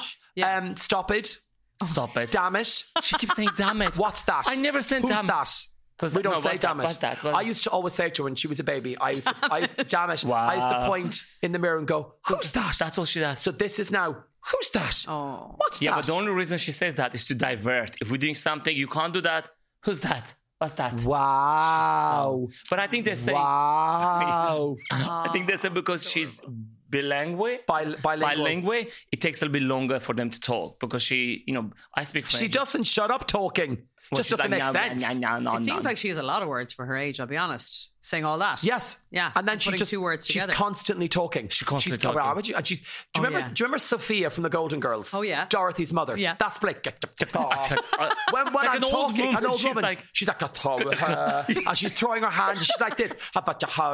She, I swear, yeah. That's what you talking. what do you say? and full of the attitude. The hand. yeah. Yeah. Love I tried that. The hand. And someone had said, our friend Nadia had said to us that Blake's been here before. I ne- no, it's old soul. I oh, never oh, heard an this. old soul. Old soul. Old soul, yeah. I never heard that And expression people have before. said it to us. Mm, Interesting. that yeah. she's and I get that from her. And I feel in a way she is showing us how it's done. Because really when you have a child and you're a new parent, they I'm hungry. They tell you. Yeah. And all the, the and we can I tell the difference with her cries as well now. That's Oh, just for yeah. attention. Stop. Oh no, there's something really wrong. She she's been holding, you know, she holds her breath if she sobs. You know, so you Oh, go, there's yeah. something more. Yeah. Our friend came around the other day. Our friend Brenda came into the house for a chat, and Arthur was there, and Blake lost her because it was oh, she was jealous, She was jealous oh, because Like- that's the first time she saw me coming in with someone. sobbing uncontrollably, and then and then when Arthur took her, it took her a while to kind of calm down. Oh. But then she was laughing with Brenda. No bother on her. Yeah. Absolutely fine. See, she's like me, fickle. Oh my god. It's true, she is. She is her father's daughter. Oh, So this is days away. This is going out days away from Halloween. You're obviously Yes. already getting in the zone. And what I love about you guys is you don't hold back when it comes to occasions. Her first birthday was Oh a my big affair. Well, it wasn't supposed to be. We didn't think it, we'd end up in a castle, safari themed. Well, you've raised. I mean, what are you going to do next year? I Like, know. No, Sheila. listen, I Oh said, my God. even the christening, I was like, okay, the christening was a full on thing. The baby shower, first, the, her first birthday was more for us. Yeah. Yeah, I Castle was for us. But this is why I'm laughing actually. From where I'm coming from, from he, where he's coming from, our child, when she was born, I remember putting the dress and I was like, oh, da, da, da, da. I mean, where'd you go from here? Yeah. She's already spoiled. You, in, in a couple of years' time, that was my first address. And here I am slamming when I was a refugee, got no food, no drink. And where'd you go from here? So that's why, again, back to my fear, I have to work nonstop. No matter what, I'm a survivor. We, we- we are survivors. We'll do anything for her. But I don't want her to be spoiled brat. I, I No. over my dead body. we I all want her to know I her. think we all know kids that are spoiled or entitled, just just not No. pleasant children. You want your chil- child to say please and thank you. My mom Yeah. used to always say that to us. Yeah. You always say please and thank you. Yeah. And I'm very much like that. And I, I think she, she's she's a good kid. But I think the first birthday was kind of more for us and a More celebration us, of you know, we've we've got it. It's going to be Yeah. downhill We from waited really for here on in. literally one little No, it was, candle. but it was go- it was gorgeous, and I think anyone looking in would just see that this is fun and it's a celebration. And of course, at one, she's not going to remember it. No, necessarily. we no. should see the photos in the video. Yeah. You'll love it. and we love a good party. You're Yeah, right. Love we it. love And Halloween, we're dressing up a few times. There's a few costumes. Oh, oh really? Oh yeah, Blake's got a big part. Two oh, costumes for her. One involves a little wig. Oh my god. Oh, I, I cannot wait. It's to almost like baby's first drag show. Oh. like, it's like it's literally like that. Oh god, Brian. And I'm dressing up as a woman twice. so they'll go wild on social media. Oh, surprise. Oh, look at him pretending he's the mammy. oh god. you know, like, and also when we when we were having, you know, uh, Blake, and I almost feel a bit like, and I say this in the book, and I say it word for word like this: Blake is a fuck you to every homophobe or any nasty troll out there. Our child is healthy, she's thriving, she is happy. Happy. and she's so fulfilled. There's so much love around her that I must think. What did you think was going to happen? Yeah, why? I would love to talk to those people. What did you think is gonna happen? Like even when we read Like, out those messages on the documentary, there was other ones that were just cut out because they were just Yeah, too vile. vile. You know, the stuff that we have been accused of, it's almost a bit like, well, we have to get in contact with the guards because you can't be saying that by people. Like they have been, we've been accused of being pedophiles. Grooming children, monsters, just as two gay men who wanted a family. It, it, it amazes me the grotesque remarks. Yeah, the, the, the, the like the dis-ease in somebody to say that. I think that just to sh- it shows the disturbances in certain people. And like when we put stuff sad. put stuff up after the the the late late show, and then a comment would be said, "Well, it's been proven that kids born, you know, that are fosters or through surrogacy are sexually mole- are molested sexually." And then I'd go back. We're and I- actually grooming our child Yeah. to sell her to. It's and I go back and I'd be like, be very careful. Oh, you can't stop me, my freedom of speech. What I will stop is when you're commenting under a picture of me and my child about child abuse, you can't do that. Like, what is wrong? But to those people now, what are they saying with if they see Blake walking in the garden with her little dolly? They see her laughing. What must they think? Well, there's always people. There's I'm a, wondering what goes through their no, head. but there's this woman uh, keep attacking me on Facebook. Actually, keep it up. You're too old to be on Facebook, I know, darling. I'm too old now.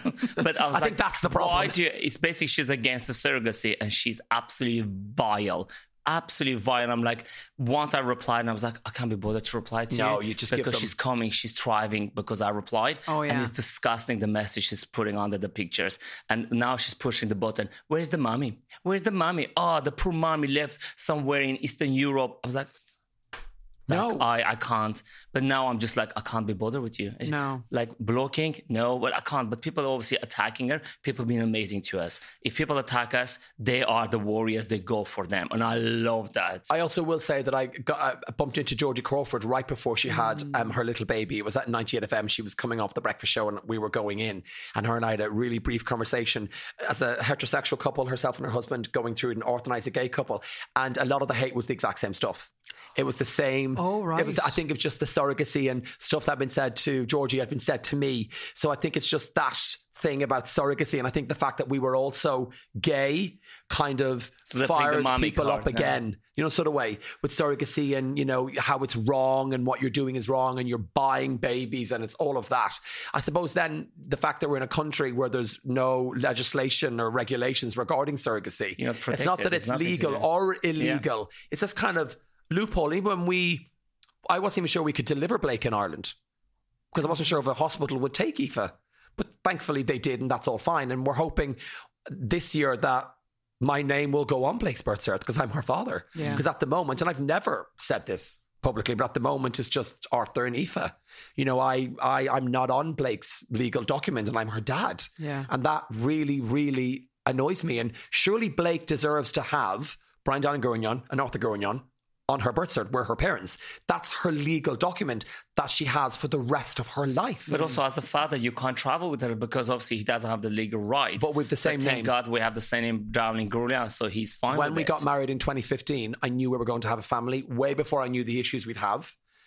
And I changed my name to Brian Dowling Gourounlian and Arthur Gourounlian. And Blake is Blake Maria Rose Dowling Gourounlian. We all have the same name. So he- if I didn't have, if I was just Dowling and she was Gourounlian, I would need a letter written later that he can travel. from her parent. I am her parent. It's completely yeah, I- I ridiculous. it it's just a gives- minefield. It is, and it gives me, uh, uh, you know, it's, I suppose it's just perspective. I, I, in a way, I feel like I have it so easy by comparison because none of this is a, is a part and parcel of my life, and I just I feel for you so much that this you have all of this still to contend with, and it's obviously you're still in a very strange situation because it feels like it's you're in the waiting room constantly. Yeah, and I feel Things like- haven't changed. Yeah, yet. and we were dealing with this with trying to get Aoife pregnant. And then we got pregnant and trying to have a healthy pregnancy and get to all these stages and shoot the documentary. And in a way, doing the documentary was our way of sharing our journey with people that go and they go, oh, wow, this has been a moment for them. Okay, I get it a bit more now. And we're still in the trenches with trying to get both names on Blake's legal document. It's like, come on. It's like never finished. It's like No, never it's like story. you know, There's like, always something new. in the book. uh, You know, I say, you know, I've always had to get permission from other people to live my life. When I had to leave Ireland because I didn't feel I had permission in Ireland to be gay, and there was that self hatred in me because I was gay. Well, I had to get permission from other people when we got married. Other people had to decide when I could get married. And I feel now other people are deciding when we can have children. When is it people are going to stop giving me a thumbs up or their permission so I can live the life they have? But then also to clarify, surrogacy is not only for gay people, also No. straight people. Do you know what I mean? Like that's for everyone. I'm on about right? my No, I life mean, as a, your life is as a like, gay yeah, man. When do I when do I get the same rights as you? Yeah. Mm. Is that not ridiculous in 2023 as a 45 year old gay man and Arthur 43 we are still here in Ireland trying to fight for the rights that people have. It's pathetic Actually, it's so funny. Like lately, the father Joe, who actually christened Blake, who was absolutely incredible, he did this actually uh, news thing. He said, "I christen a cow or things like that, but I'm not allowed to marry to same-sex couple." He said, "When is this gonna change? When is there's lots of things like that? People it's taboo. People don't talk about it. But when is it gonna get changed? Because people like us, we always have to have a permission from it's someone. ridiculous It's we, we got Blake christened in a Catholic church because regardless of our view on what we believe and he was amazing. You know, I want my mom wanted all her grandchildren christened, and I was doing that for my mom, and we did it the day of my mom's birthday. And Arthur's mom sang Ave Maria at the top of the church in Strafford, you know, where we live. And Father Joe was so welcoming, and he was saying, you know, Brian and Arthur have chosen to have their child christened mm-hmm. here for their reason. I want her to go to a nice school. I want her to put on her communion dress the same as everyone But else. what's wrong with that? I've been christened. He's been christened. Why? Why is because we're gay? She can't get christened. But I remember when we were nice, we want to christen her. Oh my god, the abuse we got. People horrible. Like it's disgusting. She's a sin. She's from like she can't get in the church. Oh, so many vile messages. But then we did. But we had a beautiful father who actually christened our daughter. It was beautiful. So while all this nastiness is is something that you have to contend with all the time, yes. uh, you know, from what you've you've got. And I don't said. think that's ever gonna stop. Yeah, and it's it's, It's never gonna stop. Listening to it, I find it hard to hear because I suppose I can only tell you guys how I feel about you, and Hmm. I think you're brilliant and Thank- gorgeous. And the majority of people are very much Yeah. like you, Yeah. but some aren't. Yeah, but I, would imagine with the with the documentary and now with the book and all the work that you've done, it, it, you expand people's compassion though for what you've been through because people maybe have a deeper understanding of of how it hasn't been easy for either of you. And you, you have your individual stories, Yes. your backstories are very powerful in in themselves, but also just in terms of your path to parenthood has been so hard that it, it's disturbed person's the only person that would find a flaw in that mm. most people would say, well, fair play to them. And, Yes. you know, this is a loved, desired little Baba who's Yeah. just, eh, you know, absolutely adored.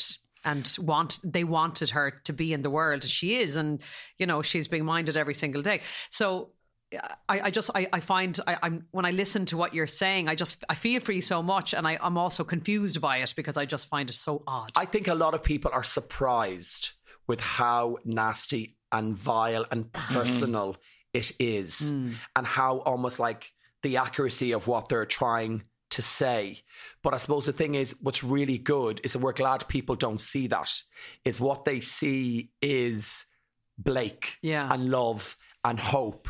You know, the fact that she's thriving and she's happy and she's healthy and she's got all her cousins and all my sisters and she's got her aunts and she's got her her, her grandmother, my dad, her grandfather, is that people don't see that. And it's it's only moments like this that we will have the conversations about it because I think it's the right thing to do is say to me, yeah, why 90% of it's really good. There is also this 10% of it. And this is the part that we don't talk about on Instagram because Instagram, the documentary allowed us to have that conversation much like this because it's a safe space, it's an open space. Whereas Instagram is where we do want to show all the fun stuff and the highlights from our day and when Blake being silly or us two being silly or we get dressed up and we're working. But I feel like this gives it, and people say, oh God, why do you read all those messages? It's hard not to Not read to. those messages when they're sent to you and your name's on it. Yeah. You know, and I feel the worst is when an, um, a publication will write an article, you know, about you, and you've no control over unless you're sitting down for an interview on promo for shows and stuff. You've no control over when someone picks up a story and and writes about it. And what's really strange is seeing grown ass adults fight amongst themselves about you Yeah. and about your child and how you're bringing your child up. And that I find odd. And, you know, before is where sometimes you might be curious to go into comments. Now I don't. Because I just, it's too. But we have learned to actually block. Oh, yes. They're not controlling my life. They're not paying my mortgage. They're not paying my food on my table. They're not controlling me. Yeah. It's hurtful. Don't get me wrong. But it's over my head. Done. I'm living my life. I have a beautiful husband, beautiful family, beautiful, beautiful daughter. So I do not care. Yeah. They can come I as used much to as always want. think I don't care. blocking showed a sign of weakness. Yeah, we, we don't and need I'm like, block. no, no, it's actually such a powerful button. No, I, I'm It not is. blocking. And it's like you do. protection sometimes. 100%. Because I feel when Blake gets older, if she's access to this and she reads that her dads are being called pedophiles, God, like, what? No. Yeah, but I hope your daughter's going to be wiser and intelligent, knows you're not, and she's No, not going to. Of course, but I just just think if see- blocking is not going to bring you goodness because you block. I'm sorry, if you block me, I'll open another account and then start bullying you again. Block. doesn't matter. Like they will always find a way to come for you. So that's why why waste your time? Why you why are we wasting my time to block this this this person? No, I don't care. So interesting. You're block, block all the way. Yeah, I'm like- like no. And I never used to be. Yeah. But Yeah, now you've that she's changed. here, Yeah. I feel like as a parent, y- you're, my duty that. of care is to protect my child Yeah. from any sort of hate or phobia of any sort. Mm. And, you know, uh, we share Blake on social media because we're so happy with her and she is the light of our lives. And when we look at her, how can you not smile? Because she just radiates. Oh. And also, people have been absolutely incredible. They're so lovely. We're with my nieces. We went to Cork. People used to come. This is such a weird moment. And one lady came at the traffic light. I was with Sophie and Leah. They, no, Simon and Leah. They couldn't understand what's happening. She touched Blake like this, and she did a cross. She said, "This is a blessed baby." Oh my God, this baby Blake. And the kids looked up. I was like, "What's wrong here?" They're like, "Thank you for sharing." And I had a really deep message from a lovely lady. Obviously, her name's nothing, and she said Blake saved her life. That's all I'm gonna say Oh. it was weird to read that and i went oh my gosh like thank you thank you thank you i woke up this morning seeing blake and i'm here Wow. that's that's the message and that's when like who's gonna stop me to share my daughter we are the parents if the day we don't want to share our daughter we will decide ourselves but nobody gonna come for me Mm. there will be a day as she gets older and she Oh, starts she- school. She's been going to school like in proper school in four years. You know that we go. Do you know what? She she needs to go out now and make her own friends and you know do all of that. And there will become a time. Our friends' kids have said, "Oh, mom, no, I don't want to be on that." You know, And and like she does that, nine, and that's days. fine because that's Yeah. great. But at the moment, we just enjoy doing everything we do with her we and did nothing wrong us. she loves her fashion when i post the fashion people loving it she's enjoying like Not sure she loves the dresses as much as you do. She's like, I can't crawl on the floor with this. Papa, please take the Chanel off me. do I was all I was all about the little dresses for Cleana as well. Yeah. But she is just leggings. and It turns- tops no do you know what's just- happening no yeah. sheila don't listen But to she's him running and she wants to be active. At home, she loves the dresses, but when she goes to Rathangan, in two minutes, she's in a leggings and the vest. That's what's happening. Yeah, yeah. So it's Rathangan. Like, how can you be, you know, active in a vintage Yves Saint Laurent gown? you can't be. Leggings and a top, you can. She goes to Rathangan in these gorgeous dresses, to dry clean Two only or hand wash. My sisters take the dress off her and they have her in her vest and her tights, and she is loving, Loving life. And I'm like, ah, girls, could you leave the? They're like, no, take that dresser for God's sake. Too fancy. She can't breathe. it's irritating her. No, it's not. It's irritating you. Have you spent a fortune on her wardrobe? You have. More Arthur than me. We're also very lucky. Actually, I'm the one who With our buys all the friends. dresses, everything, and we're also get like lovely presents from friends, which is amazing. But the funny thing is, they grow so fast, Sheila. Yeah. Oh. She wears the dress one or twice, and I can't get into her. So what do you do? Our gorgeous friend Anne Marie gifted Blake a gorgeous Dolce Gabbana tracksuit. Oh my god! And it's so colourful. And I like the way it's got D and G Darling going on. twice, And it's she wore, I think, for her birthday. And like a go she's got a gorgeous pair. She was gifted like a Gucci. We didn't buy these Gucci trainers, those Chanel little thingies. She wears them once. Yeah, I know. You know? Yeah. So we're so lucky that our friends, you know, and can indulge that. Yeah, yeah. Whereas we don't have to step up to that because it's not practical for us. But for No, someone I- else, please do. I actually buy more fashion now for her because you know when you're on internet, you're on Instagram or whatever, you see something pop up. I was like, oh, that's a nice, cute dress. Let's buy it. I'm actually became addict buying things for her, Yeah. and I do love dressing her up. Yeah. I'm not gonna And lie. even as a baby, she was so good. She we never needed to change her grower. No. She was in the same grower for like one day, maybe even a day and a half, because she never dirtied it. Her vests, it was strange how Okay, now with crawling and walking, it's all Oh, changed. it's a whole. She's obsessed with Jo Malone candles and just grabbing and she throwing them. loves smelling them. She goes by the ones that we buy in Dunn. She goes, yeah, that's nice. That It's like Molton One knows. Brown is nice. Give me the Jo Malone one. She likes nice things. She likes the nice things. Yes. She's like her daddy. Yeah, and she like even it's funny when she sees my sunglasses, the ones that are ten quid now, now the ones that are two hundred. She never touched our reefing off. She's so she likes nice things, Oh, God. and I I get it. And I remember when she was born, they said, "Oh, don't don't bathe her." We didn't bathe her for like two weeks. No, Yeah, we're yeah. so scared. Like I was like, I don't know. But then it was the thing is we were kissing her, and I think about it before she had her first bath. remember thinking to Arthur going. She was inside of Aoife and then she came out and we didn't wash her for I two know, weeks. two and all we kept doing was kissing her and Aoife was howling at this because it's to keep all that honor. Yeah, yeah, I didn't yeah. know that. I yes, just I and, to- and you know what? It's new information because like Cathal's six, and when he was born, the the day after he was in a bath. oh, it's a new thing. Yeah. See, I didn't so know they were like, bathe the baby. No. So they came into the room Yeah. and they put the bath on the bed and they were showing you how Oh. to bathe the baby. Um, and that was normal. And then, you know, fast forward four years later, it's the new information is Oh. no, no, don't. And we didn't with Cleona. Same Oh my thing. God, how And did, how did you find that? I loved it. Yes. I loved it. something so nice smell that the first smell. Oh and my and God. uh, the first bath as well is Well, you're terrified. uh, terrified, Oh but it, it's it's Blake likes lovely. water. Arthur Yeah. dunked her under from a very She young loves it. age. I Loves was it. terrified. I, I actually I got away with. I didn't change. I got away with not changing a nappy for about two weeks. A shitty nappy for about two weeks. Any nappy How? that any nappy that I got was wet. I don't Oh, know. Yeah, I get yeah, but then if But I knew no- it was bad, I didn't want to do it. I'd never changed a, a, a pooey nappy. Okay, and now I'm thinking you never even sterilize a bottle. I've never sterilised Oh a my bottle. God, you never sterilised a Arthur bottle. had always had it done. I know. Never. Actually, what did I do? But this is why we're such a good team because we all got around. Like he's got that, I've got that. I never wash our clothes. I don't know how to do. Wash. I'm all over So that. Here's all of it. So, Yeah, and sorting everything, and it's, it's so a good funny. teamwork. But I, I do think if we were blessed again, I think Not we'd, if, when. when, When. that we would embrace. Like you were saying, we'd embrace it slightly more because we've done it, yeah, yeah, and exactly. it's those cuddles and just those moments that you cherish more. I have the question for you. They said the second one you're actually completely different like the first one. completely different. There's all these memes that do Because the you rounds know about exactly. like you know the first child versus the second child, and it's you know it's usually saying that you know the second child is a bit more un- unhinged, really. but it's Is that true? It's yeah, but from your it's- experience? It's because the pair you are totally different as. A Are a you more relaxed? Far more relaxed. Far more intuitive. Um, I would have been very you know very much with Cathal when he was a small baby, like careful this, careful that, and.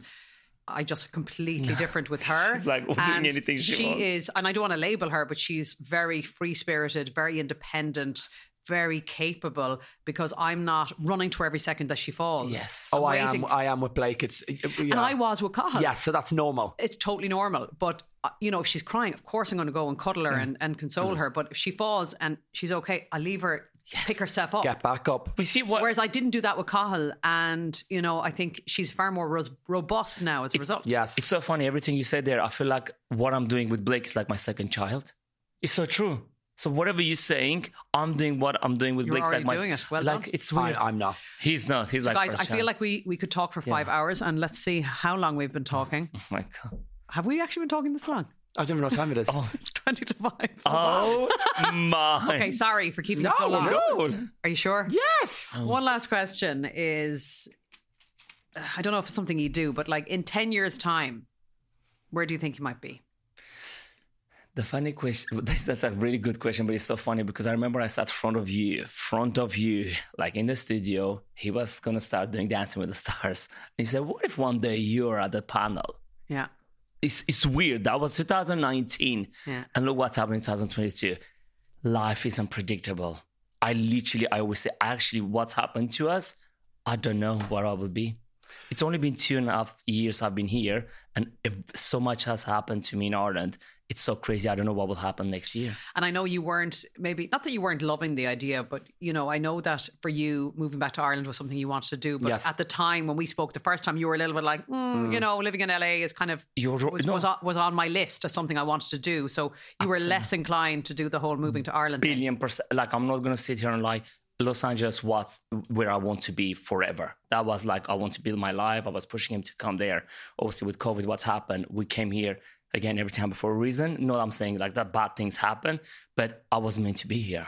So mm. that was my destiny. Yeah. I made it also happen. Things came to me in Ireland. I, I, I could have said, no, I don't want to do this. I don't want to do that. But I made it happen. But Los Angeles, it was, that's where I want to build our, build our lives. Do you know what I mean? So, and I don't miss it. I miss the sunshine, Sheila, but I don't miss it. Ireland is home. There's one thing you home. can't escape, and that's your destiny. Try as you may. You can try, deny it, close the door, don't engage to it.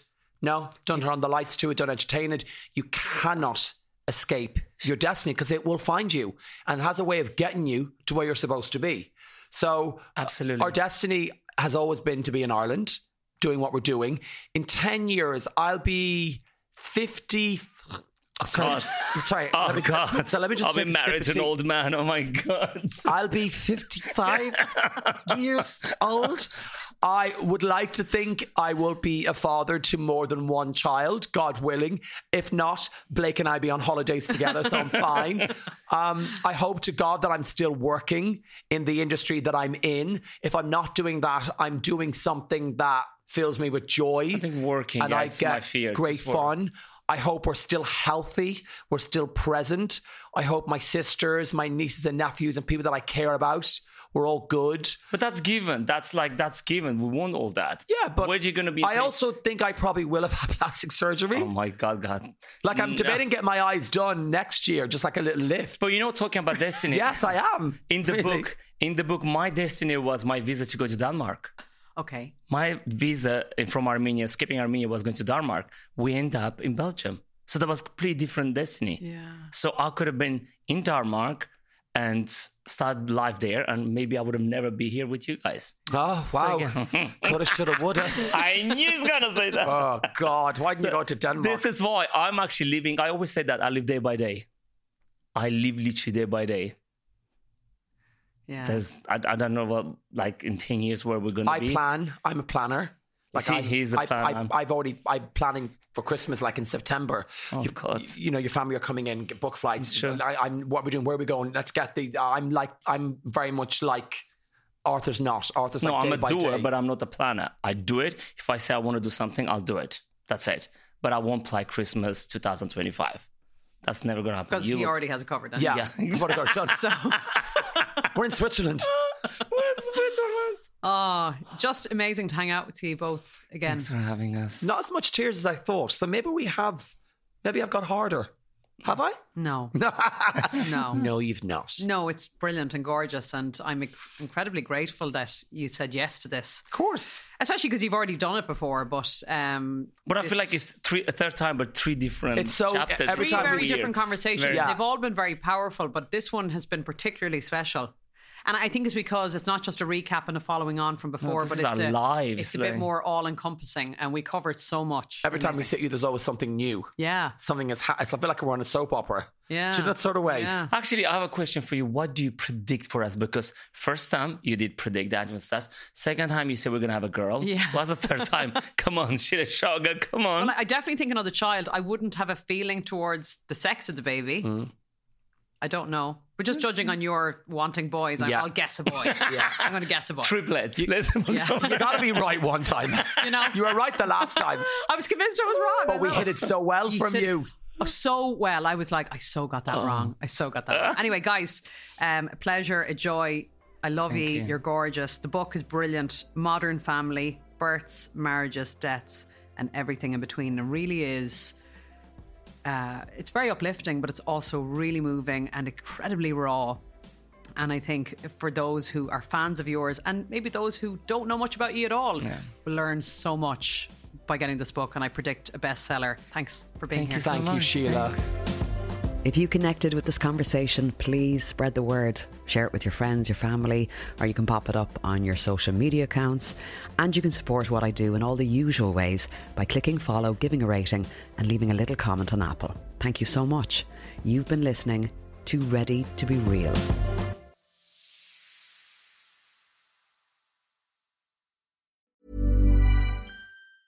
Ever catch yourself eating the same flavorless dinner three days in a row? Dreaming of something better? Well, HelloFresh is your guilt-free dream come true, baby. It's me, Keke Palmer. Let's wake up those taste buds with hot, juicy pecan-crusted chicken or garlic butter shrimp scampi. Mm. Hello Fresh. Stop dreaming of all the delicious possibilities and dig in at HelloFresh.com. Let's get this dinner party started. Why don't more infant formula companies use organic, grass fed whole milk instead of skim? Why don't more infant formula companies use the latest breast milk science? Why don't more infant formula companies run their own clinical trials? Why don't more infant formula companies use more of the proteins found in breast milk? Why don't more infant formula companies have their own factories instead of outsourcing their manufacturing? We wondered the same thing. So we made ByHeart, a better formula for formula. Learn more at byheart.com. Imagine the softest sheets you've ever felt. Now imagine them getting even softer over time. That's what you'll feel with Bowl and Branch's organic cotton sheets. In a recent customer survey, 96% replied that Bowl and Branch sheets get softer with every wash. Start getting your best night's sleep in these sheets that get softer and softer for years to come. Try their sheets with a 30-night guarantee. Plus, get 15% off your first order at bowlandbranch.com. Code BUTTERY. Exclusions apply. See site for details.